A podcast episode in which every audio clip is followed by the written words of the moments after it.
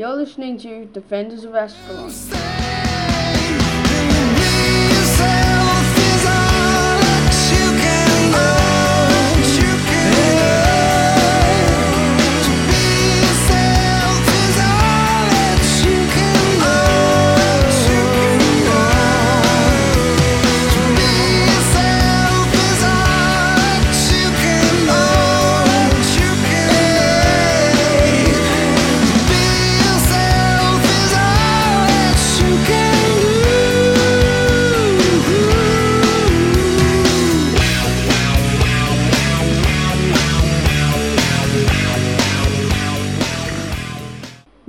I've seen this question a lot on Guild Wars forums, which is, what expansion pack should I get?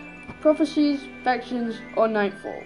So first, let's talk about the classes on each of these expansion packs. Prophecies, Factions, and Nightfall all have the five main classes, which are the Warrior, the Ranger, the Monk, the Necromancer, the Mesmer, and the Elementalist, which are available in all games except for Eye of the North, of course. Now, the classes in factions are the Assassin and the Ritualist, and in Nightfall, it's the Paragon and the Dervish. Since the five core professions are in all of these games, I won't be talking about them. I'll only be talking about the Assassin, Ritualist, Paragon, and Dervish. The Assassin is kind of like a ninja. He dual wields daggers and uses combos to deal big damage to enemies. The ritualist is kind of like a necromancer monk. He's kind of like a necromancer because he can summon spirits, and these spirits can attack enemies or buff your allies. And he's kind of like a monk by buffing them with weapon enchants. The paragon is kind of like a paladin, but instead of swords, he uses spears which he can chuck at enemies. He can enchant his spears to deal more damage to enemies. He can also use motivation, which can get rid of hexes. Now this is one of my favorite classes, which is the Dervish. One of the coolest things about this class is that it can transform into a god, like Balthazar for example. This class uses a scythe as its main weapon, which is kinda awesome. This class can use Scythe Mastery to damage enemies with Scythe, or you can damage enemies with buffs, and that's the different classes. Now all these expansions have different themes. Prophecies is kind of like a Western theme, Factions is kind of like an Asian theme, and Nightfall is like Egypt kind of thing.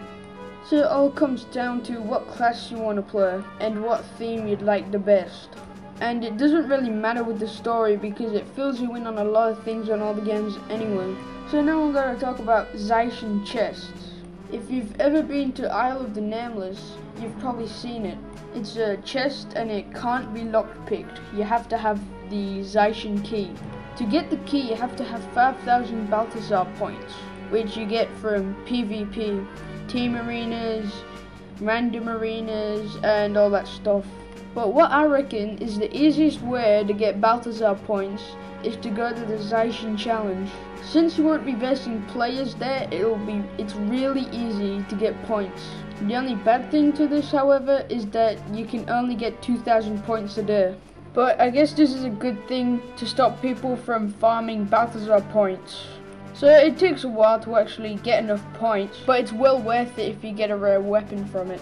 The drops that these Zaishen chests can give you is any rare weapon, a Beetlejuice tonic, which turns you into a beetle, the Cream Brulee, what gives you 3 points towards the Sweet Tooth title, and it can give you a Sugar Rush in towns or outposts.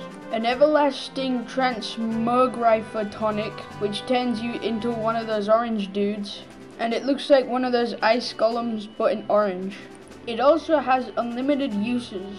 It also drops the Everlasting Beetlejuice Tonic, which is basically the same as Beetlejuice Tonic, it just has unlimited uses, but it very rarely drops. There is also the Flask of Firewater. Flask of Firewater is an alcoholic drink, and when you consume it, it will go towards the Drunkard title. There's also the Transmogrifier Tonic, which is the same as Everlasting Transmogrifier Tonic, but it just has one use. There's also the Yuletide Tonic, which transforms you into the form of Wintersday. which is a snowman ice golem thing. You can also get the elite tome and the normal tome, which basically just gives you a skill that you've already unlocked on your account. And last, and it is the least, is a lockpick, which just unlocks normal chests, like an Ascalon chest or something. And that's all of the drops from the Zaishen chest. And in 2007, there used to be a bug where you could just open this chest without a key, but obviously they fixed it now. And that's the Zaishen chest. If you've been listening to the podcast, you'll notice that I've put background music on it to make it a little bit less boring. And since I didn't go through the classes too much on this episode, on some of the future episodes, I'm just going to dedicate one episode to each of the classes on Guild Wars. Also, guys, keep the constructive criticism coming because I really need suggestions on how to make this podcast better and better through each episode. If you give me constructive criticism after every episode, if I get to the 100th episode, it'd be like super mega awesome. And I'd probably have to rename this podcast the Super Mega Defenders of Ascalon. But in all seriousness, keep the comments coming because it really helps me make this podcast better. If you come in and tell me the podcast sucks, well, tell me why it sucks. Why? What are the elements that make it suck? Also, the future episodes I'm gonna be making longer because I've got lots of comments about that. So tell your friends, tell your guildmates, and tell your alliance. Actually, screw that. Just spam chat with my website.